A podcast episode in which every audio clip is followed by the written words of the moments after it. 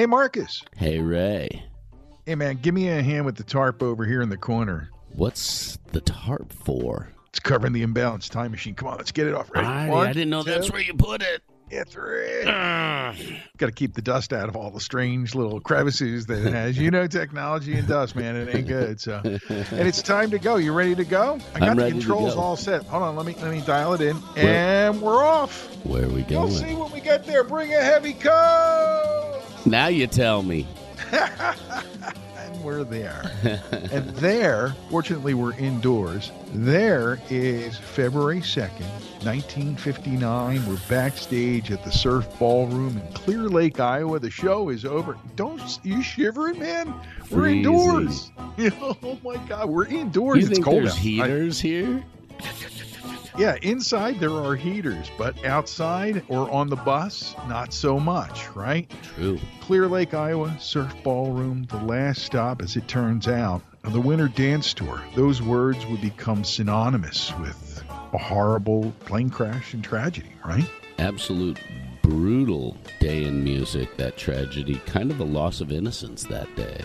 And the reason we're beaming into the backstage here at the Surf Ballroom, which, by the way, is now a national park. What? Yeah, it is. And the reason that we're here is because over in the far corner, we're kind of being a little noisy, but giving witness to a flip of a coin and one person offering up their seat on a plane after Buddy Holly has booked a small plane, a very small plane, which will be piloted by a 21 year old, relatively inexperienced pilot in a snowstorm to get them to Minnesota. And so Waylon gives up his seat to JP Richardson, right? The big bopper. That is correct. And, And then what happens with the coin toss? Ritchie and Tommy Allsup flipped a coin to see who would get that final seat, and Ritchie Valens got the uh, coin toss. Won. Yeah, he won the coin won toss. the yeah. coin toss, yeah. and ended up on the plane and A toss of fate, Yes. if you think about it. It goes one way, one man lives, and, and the other one dies. And it goes the other way, and Tommy Allsup doesn't continue to live and have a, a long life.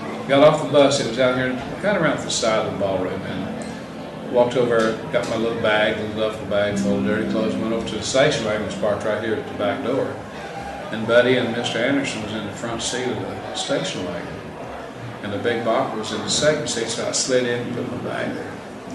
And Buddy said, Tommy, go back in and check, make sure we got everything loaded out. And that, he had never said that before, you know. But we load our own stuff every night. We didn't have roadies back in those days. So I came back in here, in this room right here, here's the door I came in. And Ritchie was standing right behind you in the doorway there, signing an autograph.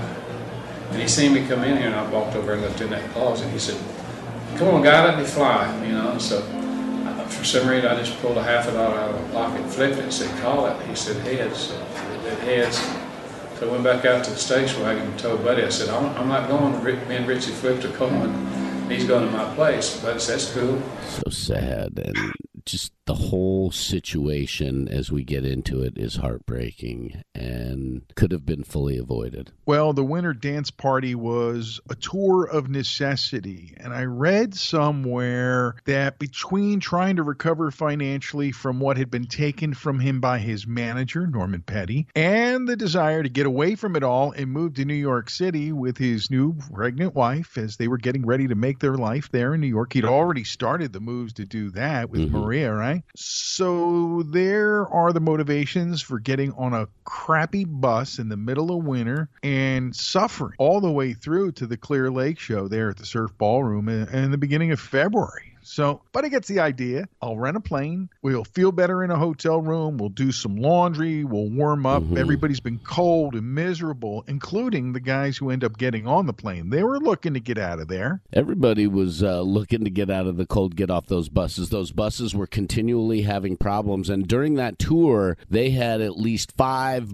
buses because of all of the mechanical problems that they were having with heaters breaking down and because of the cold reaching somewhere in the negative 30 to 40 degree range with wind chill and that part of the country gets so nasty cold that time of the year when those arctic winds and those northern winds hit you and it causes mechanical problems as we see. And these kids were sick and they were tired and the tour was designed poorly. They were driving long routes and doing 350 400 miles a night Bill Griggs, a historian of Buddy Holly, said it looked like they took a dartboard and just threw darts and played wherever they landed, that kind of a tour. Mm-hmm. So it was really a mess right from the beginning. I want to fast forward now, Marcus. This is a sad moment because you know there was a joke made as these guys separated from backstage to go to the plane or the bus. And uh, Buddy made a joke about, you know, go ahead, I'm flying, you know, freeze your ass off on the bus. And Waylon Jennings, in one of those snide comments that we make and later regret our whole lives sometimes, turned around and said, Well, I hope your plane crashes or something like that. And there's Waylon having gotten the news that the plane has indeed crashed. And I see him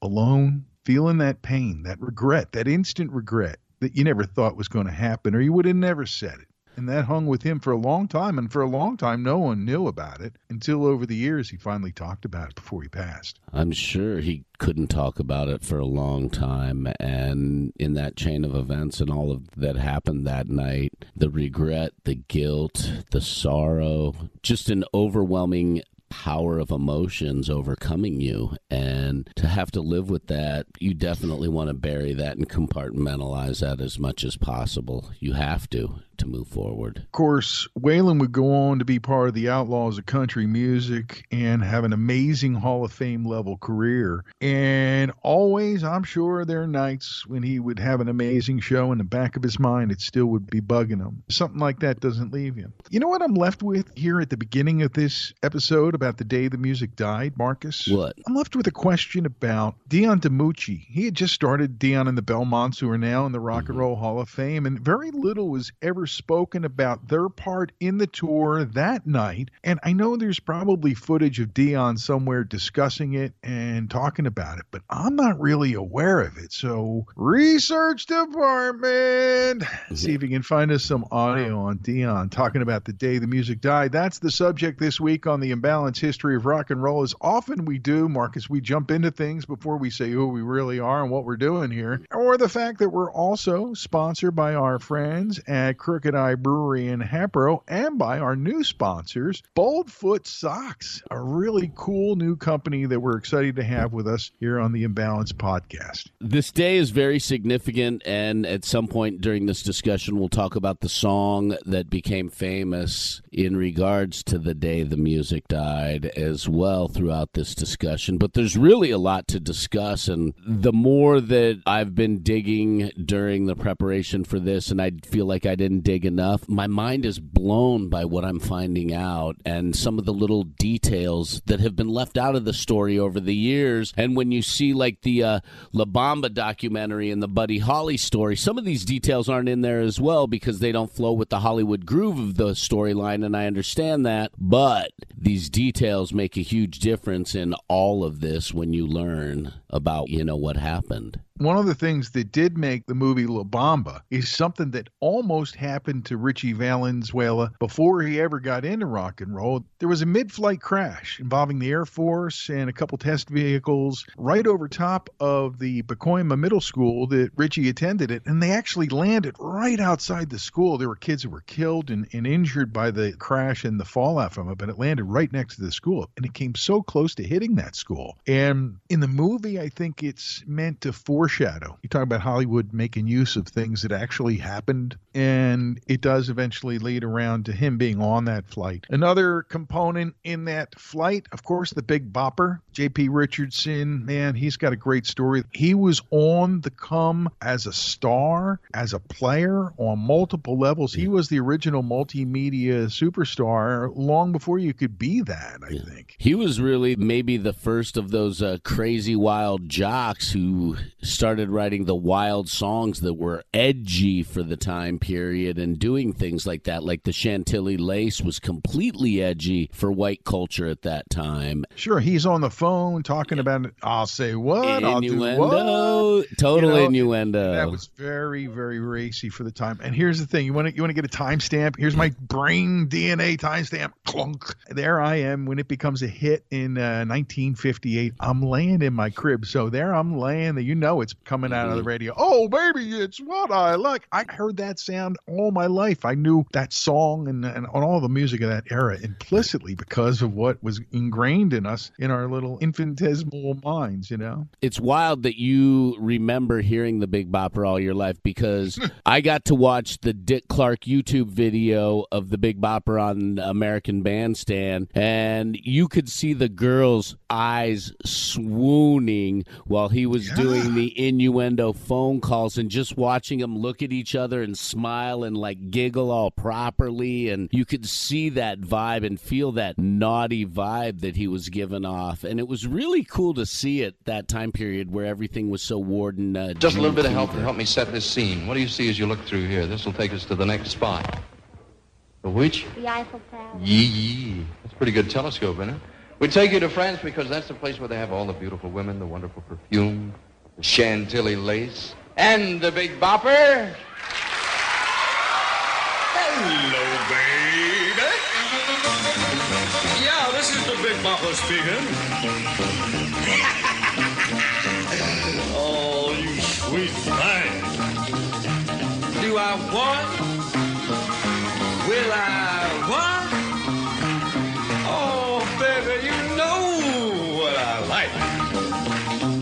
Chantilly lace and a pretty face and a ponytail hanging down, wiggling the walk and a wiggling the talk.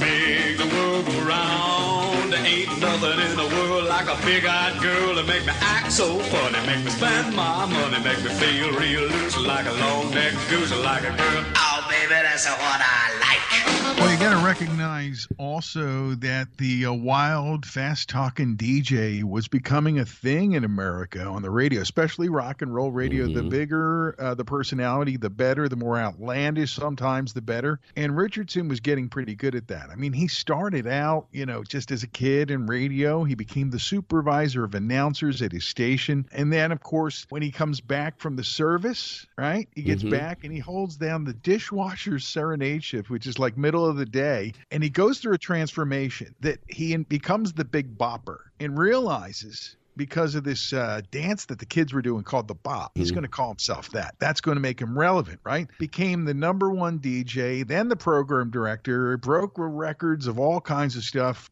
Well, there's a little juke joint on the outside of town where the cats pick 'em up and they lay 'em down. You get your gal, I get mine, and we'll get together and we'll have a good time and we'll dance a little bit to the pop, to the pop, dance a little bit to the pop. We'll dance a little bit to the pop.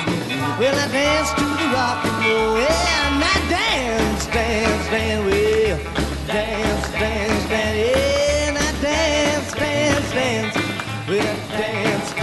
dance, dance. When I dance, we'll dance to the rock and roll. Now I gotta get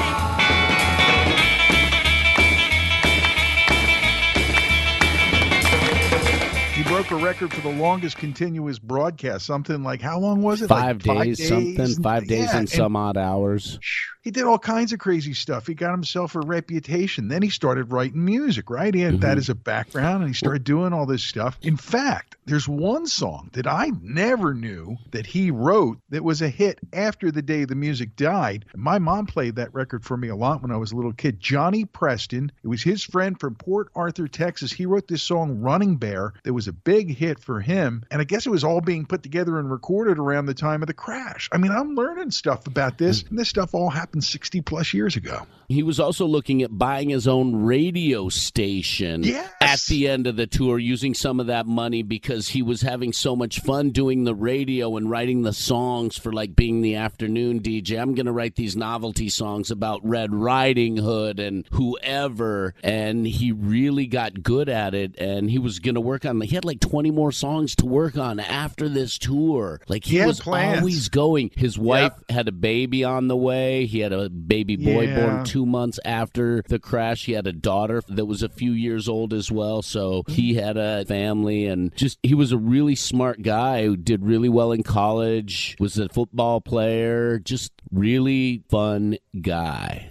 You brought up J. Perry Richardson, or the Big Bopper Jr., as he would later call himself. It's really the story of two children, one born to the Big Bopper, his wife, Adrienne, uh, giving birth to Jay Perry after the crash, and the child that Maria was carrying. Buddy's child, which she miscarried at the news of Buddy's death. A few weeks later, she had a miscarriage. So there were no progeny that we know of from Buddy Holly, but one born, one miscarried and the one who's born has to carry on. And let me tell you something. He didn't believe everything that had been kind of like tied up and given as the story for what happened on the plane in, in regards to the plane crash. There was some story, a conspiracy theory, some would suppose, that involved the prospect that a gun had been fired on board that led to the crash. He asked for and received an inquest to exhume his father's body and perform an autopsy. And while he went through all this, it must have been really hard for him. Come on, face it. Your dad's part of a legendary tragedy. You think there's something more to it. You go, you bring him in, they check him out, they say, serious, serious head injury. There's no way. The conspiracy theory said that he may have crawled away from the crash site. And there's a picture of it. It's gruesome. But they said there's no way that that could have happened, that he was dead on impact and had no life in him to crawl anywhere. The impact, I think, shocked a lot of people when they saw how far things had flown from the plane, hmm except for the pilot who was trapped inside. He was These all mashed gruesome. into it. Oh, these are gruesome realities. He had just married his high school sweetheart. He was just starting his life. Yet he's not known that well. Roger Peterson, he's kind of a footnote to this whole story. And all I'll say is that uh, they were all young, talented people. Ritchie, younger than the rest. They were all on their way to bigger and better things. Ritchie Valenzuela, shortened for the Anglo market, became Ritchie Valens, and he was the forerunner of the entire Latino rock movement. He was the guy who really got things going with the hit records and the swagger. And from such a young age, everyone was certain that he was going to lead the way for them, too. Mm-hmm. The way Buddy was going to lead the way for the rock and rollers like him. You had three people on that plane that were changing rock and roll at the same Yeah. time. And they were all changing it in different ways, but in different great ways. Buddy Holly being so involved in his work and his production and really taking it to the next level as far as that end goes. And then you have Ritchie Valens, this young 16 year old kid who's writing these beautiful songs with the Mexican traditional roots behind them and then just rocking them out. And the swagger and the attitude that you mentioned were all there. It was so beautiful. And then you had this really super amazing, fun guy doing these wild songs with dirty innuendo, shaking the foundations of clean America. Yeah. Rock and roll, baby. always been that way. In one Dang. way or another, it's always been like that. Dangerous. Yes, to the core. You know, one thing I learned taking a closer look about the crash and the crash site was that despite the reports of nasty weather, there was intermittent snow or steady snow. It wasn't like it was this whistling blizzard from the, you know, eh, nothing Mhm. like that. It was snowy and there was a breeze, but it probably was a night too cold for anything mechanical to be doing anything. Even now, you'll have failure of things, mechanical things, at the temperatures that night without the wind and without the heavy snow. And they should have waited till the morning and flown. Absolutely. They still would have gotten to Moorhead before everybody else, I think. Absolutely. It was 400 miles on a bus those days that kept breaking down, would have been a 10, 12 hour drive easily in the winter. You know what really helps me when it comes to a 10 to 12 hour bus ride in the cold, in the winter? A growler full of my favorites from Crooked Eye.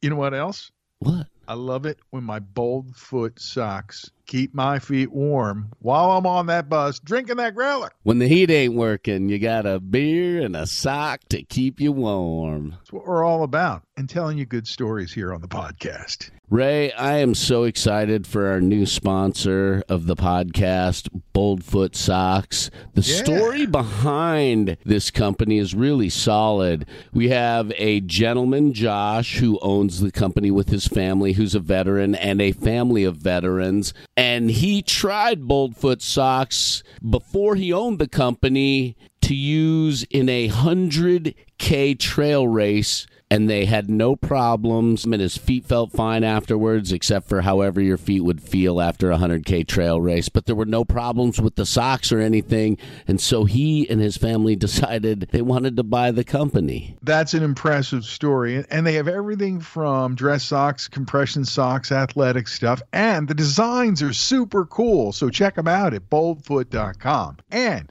if you're a listener to the podcast, you can save 15% on your order with the promo code HISTORY15. That's HISTORY15 at boldfoot.com. Boldfoot socks, grown here, sewn here, 100% American made. You got to love that and 5% of all of Boldfoot's profits go to veterans in need. It's a veteran family, a veteran owned company, and we thank them for their service and for their sponsorship of the imbalanced history of rock and roll. A new year at Crooked Eye and a new slate of freshly brewed ales. And your favorites, right? of course the favorites always i'm excited to try some of these new beers in 2022 as well because it's a new year try some new beer see what's new in 2022 at York and Montgomery in the heart of Hatboro. Always a good time to be had there. The live music, the events, the blues jam on Wednesday nights.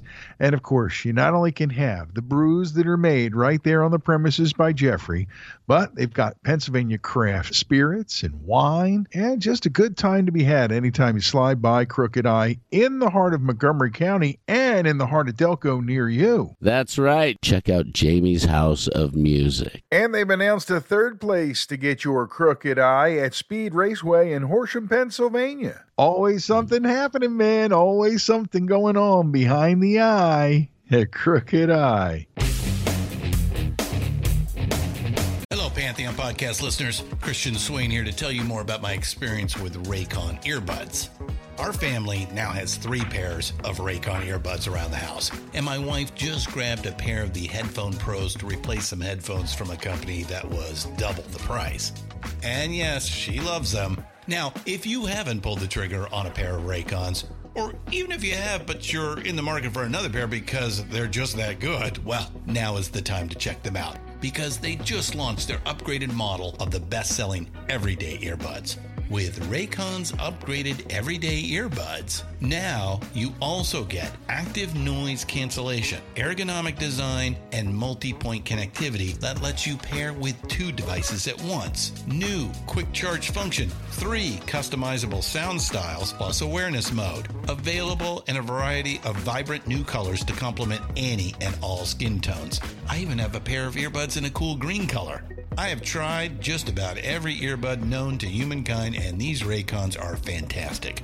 Seriously, if you've been wanting to check out Raycons, there truly is no better time. You're going to ask yourself why you didn't check them out sooner, and Raycon offers a 30-day happiness guarantee. So, what are you waiting for? Go to buyraycon.com slash Pantheon today to get 20% off your Raycon order, plus free shipping. That's right, you'll get 20% off and free shipping at buyraycon.com slash Pantheon. Buyraycon.com slash Pantheon.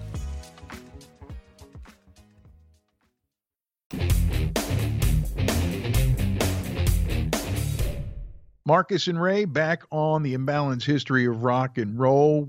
We're looking back to a day and time that's changed so much. The loss of the three artists involved, what it did to the lives surrounding their lives, and the legend and path of rock and roll. Let's just take a second and stop up and reset. Where were we in February of 1959? Well, Charles Buddy Holly had had his first number one with That'll Be the Day, right? mm-hmm Ironically, that'll be the day that I die was part of the lyrics. But that was more of a love type of a, you know, I type of thing. I so know. But let's look at what was going on. He had had a number one, so he was going out to, to do the, the tour, the Winter Dance Party tour. Elvis was out of the scene. He was in the army. Chuck Berry was in trouble with the law. I'm not sure if it was again. And Jerry Lee Lewis was trying to slide by the scandal that involved him marrying his 13 year old half cousin. Man, that's a lot of loss for rock and roll marquee level talent, you know, out of the mix. all that at that time is crazy. So the pressure is on a little on Buddy, and he pulls together some really great forces of rock and roll. Going to get out there and have a good winter tour, record more music, and his plan is to spearhead the future of rock and roll right now. And that was the plan for everybody on that plane, including Roger Peterson, by the way. He doesn't get enough mention, and he should be mentioned as part of this, and not in a bad way. He was doing what he was hired to do, and the owner of the company had all the faith in Roger to get them there safely. I do not think he would have sent Roger with those musicians if he did not have 100% confidence in that young kid. But when they don't arrive at their destination, Mr. Dwyer has to think about the unthinkable. And he has to be the one that goes out and takes a look around. And he's the one who encounters the wreckage strewn across multiple fields and across a road. And also strewn in the wreckage were the bodies of Holly and Richardson and Valenzuela. As I mentioned in the beginning, the wreckage was so gnarly that Peterson, the pilot, was stuck inside. A gruesome scene. And for a long time, not really marked. People knew that that's kind of where it happened, and there was scarring on the ground, I suppose. And one of the things over the years that happened was a local guy put together that guitar with the records on it that's like made out of steel that's stuck in the ground at the spot. And he later, by the way, made another memorial to Roger Peterson because he realized it wasn't right to not include him. And one of the things in the article that I was reading, I believe it was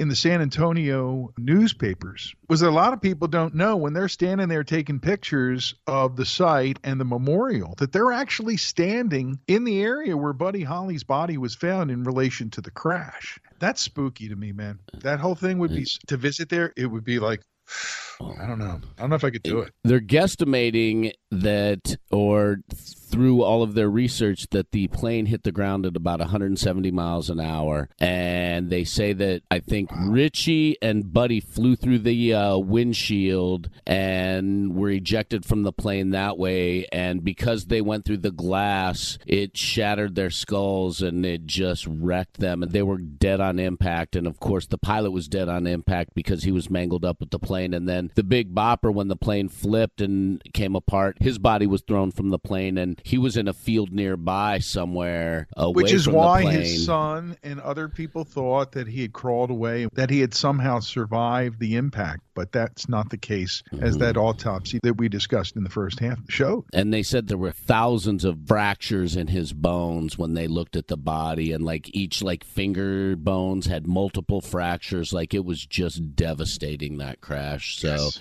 no conspiracies behind it there was no sabotage no nothing it was just a bad night in alternate universes, sometimes people want to see what could have, would have happened if they had done this, that, or the other thing. And it's a pointless exercise for the most part. What we're here to do is talk a little bit about it and remember the guys and remember a song that was meant to remember the guys. Don McLean attended Villanova University, not far from Philadelphia, where Marcus and I live. And while he was there, he had a moment of inspiration, I guess you call it, right? you can definitely say he had a moment of inspiration and he wrote this song everybody knows it you go to bars late at night it's one of the last songs you will hear on the jukebox A long, long time ago, I can still remember how that music used to make me smile.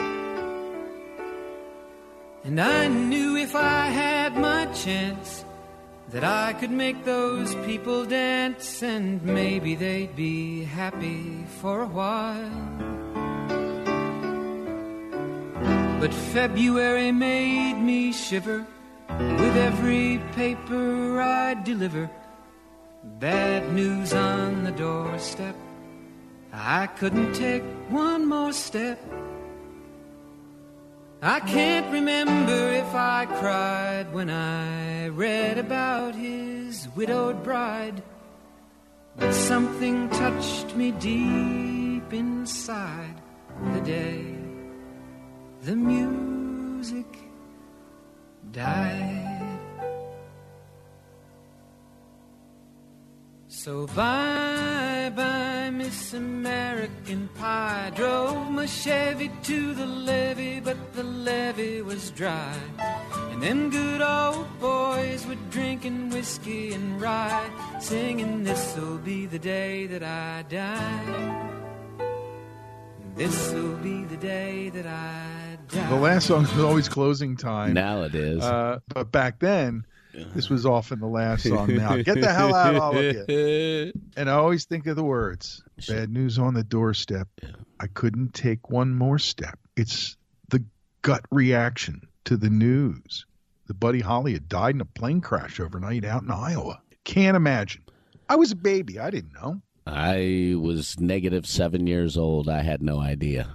Were you negative seven years old when you found out about the day the music died? I was negative seven or so, maybe negative eight when I found out about the day the music died. My dad was. This is why he's a wizard of rock and roll knowledge, my friends. He was learning before his parents met. My dad was a senior in high school or a freshman in college, and my mom Right. was a sophomore. You know, we talked about that age thing, you know, and I was a little baby when all this happened. And my mom, she was a teenager of the 50s. My dad loved Sinatra, but he loved Elvis too. You know, he was kind of a crossover guy. Yeah, but mom, man, she loved all this stuff. And Buddy was her favorite, I think. She always talked about him in glowing terms and left me a really nice little stack of Buddy Holly and Buddy Holly and the Crickets 45s. Remember when we talked about the Coral and the Brunswick and all that stuff? I got a bunch of those. I got to get some pictures out. I got to find them. Let's talk a little bit about the music. And a lot of us found more about Ritchie Valens from the movie La Bamba than we had in all the years that he had been gone. And that's because the story was told, and Los Lobos was a hot band that was a direct descendant of his musicality. And songs like Come On, Let's Go, and Donna and La Bamba, they were made to make you move your ass.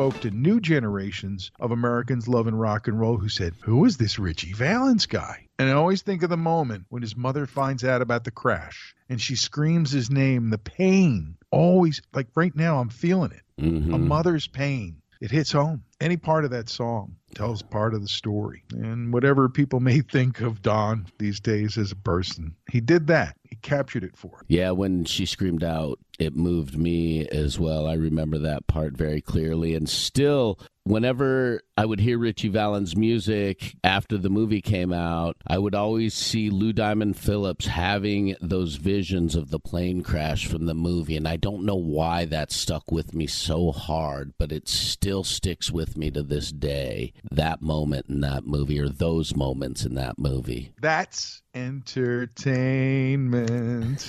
That's entertainment. There But seriously, and then also the other part of that movie that stuck with me is how he really struggled with his girlfriend's family because of the color of his skin and how segregated culture really was at that time and how interracial dating was still really frowned upon. It's funny as I'm looking at the thing about Lou Diamond Phillips as the teenager. After the morning had passed, there was a song called Three Stars in tribute to the three fallen stars from the day the music died. And it began to be called that pretty early. I think radio DJs began calling it that. shortly after it happened. Look up in the sky, up towards the north. There are three new stars, brightly shining forth. They're shining oh so bright from heaven above. Gee, we're gonna miss you. Everybody sends their love. And then Holly's post crash hit, It Doesn't Matter Anymore, ironic in its lyrical content. Again, you know, it's not exactly what his intention was, but it doesn't matter anymore. And unfortunately, I think a lot of Buddy's legacy early on was not handled right. Maria was too distraught to be involved. Hell, she didn't even go to Lubbock, right, for the funeral. And there was so many things that she didn't realize that she should have or could have done to secure her own interest as Buddy's wife and all this stuff. And out come the knives, and I don't want to say who's holding them. And that's what really used to happen a lot more, although it still happens when it comes to the music business in sudden, unexpected changes like the death of a person who made all that music. And another thing that I relearned from all of this is when you earlier mentioned that Buddy Holly's wife miscarried as soon as she, you know, right after she found out about Buddy's passing on the news, Right. they changed how they report death after that and they stopped allowing the media to report death until the authorities have notified the families It is one of the cases that cause people to stop and go, What the fuck are we doing out there? Yep. Like newsroom editors were like, You caused this by reporting this before the police or family could tell her. Yep. So it was a learning experience as well for our media. And I'm glad that we've made that change because we need to show respect to families, especially in these situations that are as horrid and horrendous and gruesome as these. And in the age of tabloid television gone amok, Marcus, it's not always easy to maintain that. But I will give credit to a lot of the people who do tabloid TV. Most of them do hold their tongue out of respect when those things happen. Well, all this talk about a sad occasion like this, I don't know. I could tell you, I felt it my whole life. And this little pit in my stomach that while we've been talking is something that comes up whenever a discussion of this event happens. Maybe it's because I can remember that it caused reaction, sadness in my own little circle there around my bassinet, you know? Mhm. That's all I'm thinking. These things get in there even though we're not fully aware. That's why I always joke about having music encoded in my DNA when I was in the crib, you know? You know, hearing music at that early age that often encodes it into your DNA naturally. It's one of those things that happens. I think me hearing all that music as a child and as a baby made a huge difference in my love for music. So there's a music symbol encoded in our DNA. So when the scientists look at our individual DNA, they'll see some sort of musical symbol in there. In the It's in the spiral. pleasure Yep. centers. Yes, in the spiral. I just think of I wonder if my parents like would sit there and giggle when they would see me listening to True Love Ways with this silly little grin on my face, you know? I'm just just wondering. You know, the things we don't know because we were babies or, you know, pre-babies. yeah, I'm curious. I wish I, my dad was here to talk about that stuff with me because he liked music a whole lot more than my mother did. My mom liked music, but not at the level my father did. So, Rock and roller Yeah. just like his sons. yep. But he was also an outlaw country dude too. Now you know why. Yep. and the road seemed to go on forever for uh, Waylon and Willie and all the other outlaws. You know, they kept pretty funny company in that circle. Yeah, they did. you, had to, you had to have the right attitude. It's like being a member of the Hollywood Vampires. Yeah, to have the right attitude to be in. But once you're in, man, you what? You're walking by a show? Come on in and do two songs. It was that kind of a circle. I imagine that the other outlaws recognized that uh, his pain was part of Waylon's thing. You know, Yeah. we all have things that make us feel some of the things we feel aren't good, but not too many people carry around that weight. So, all we've really done so far, Marcus, is to remember and to celebrate a little bit the music that came from these artists. But, you know, you can take this and do the musical equivalent of paying it forward by telling younger people about what you learned, sharing the music that you learned about when you were a kid, and making sure your kids and your grands know about it at the very least. It's up to them what they want to listen to, of course. But if you expose them to it and they like it. They'll never forget that you were the one that did it. That's part of my uh, theory. I have the Ozzy theory with my grandson. His mom mentioned that he really loves Ozzy all of a sudden. Boom.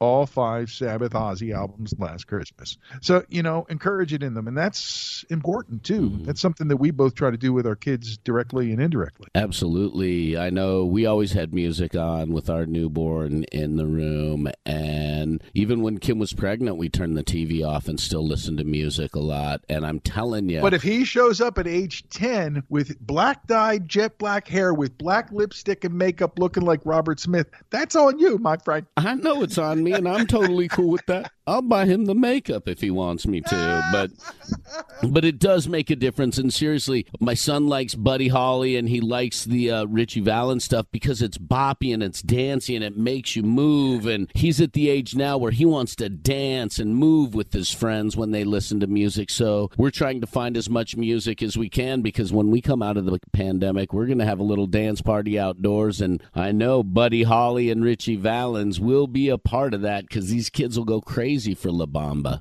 Oh, baby, you know what I like. Oh, yeah. And we'll definitely do a little Chantilly lace to crack the parents up.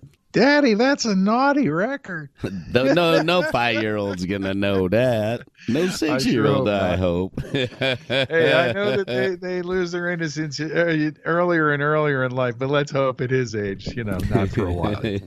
That's true. Well, for all we lost the day the music died, you know, we still have the music that Buddy Holly specifically made and the influence of all three. But Buddy really continued to influence, even in progress, as bands like the Beatles and the Stones and all were developing there in 1957, 8, 9, 60, right? They're Mhm. all coming together, and his influence is felt in all those bands. A lot of them of the British invasion nature and beyond. And uh, I think you can even take a look at Weezer, right down to the song Buddy Holly and the look that he has, right? You know, uh, Cuomo has the Buddy Holly look working Totally. most of the time. And I think you could say that his influence continues through today. And maybe he'd be playing that kind of music if he was still making music here in the 21st century. Talking about the great Buddy Holly Uh, on the Imbalance History. And it always warms my heart to do so, bro. Me too. And I want to give a special thanks out to the Big Bopper for what he did because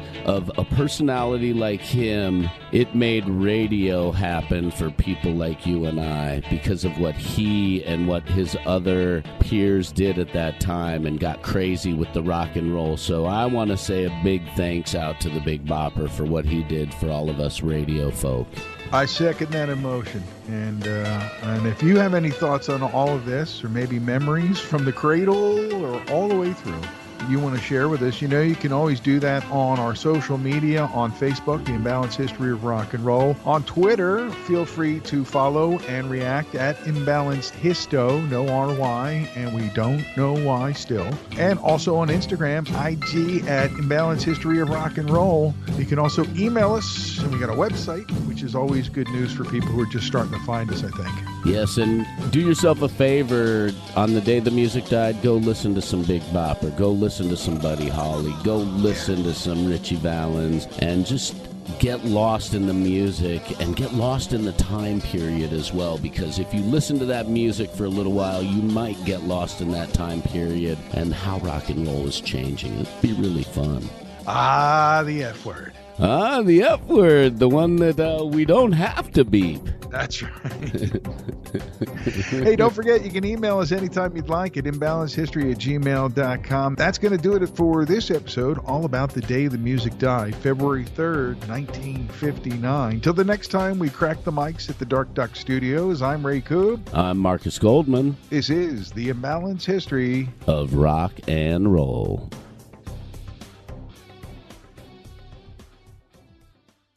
Coming soon, R&B in the 70s, Part 2 on the imbalanced history of rock and roll. It's really about the rest of the story that we didn't tell in Part 1. And we'll be talking about artists that we didn't talk about in the first part, including Curtis Mayfield and the Impressions, Earth, Wind, and Fire, Isaac Hayes. And we'll dig into artists that we barely touched on, like the Delfonics, the Spinners, and the Stylistics. More soul, more funk, more groove in R&B in the 70s part 2. Releasing February 21st, wherever you get your podcasts and on the Pantheon Podcast Network. It's NFL draft season, and that means it's time to start thinking about fantasy football. FantasyPoints.com features industry leading experts and prognosticators using proprietary hand charted data to help you score more fantasy points. FantasyPoints.com is the place to go for whatever kind of fantasy football you play. Whether you play fantasy football, daily fantasy sports, or do a little bit of everything, Fantasy Points has the meticulously researched content to guide you to victory. And why wait for the fall? Fantasy Points also covers the new spring football league, the UFL. Join the guru, John Hansen, Scott Barrett, Joe Dolan, and other massive names in the fantasy football universe with an exclusive offer. Use code Pantheon for 15% off any fantasy points package, including the all in package, with access to every article, tool, and data nugget that Fantasy Points has to offer. That's fantasypoints.com and code Pantheon for 15% off at Fantasy Points. Fantasypoints.com. Code Pantheon. Score more fantasy points.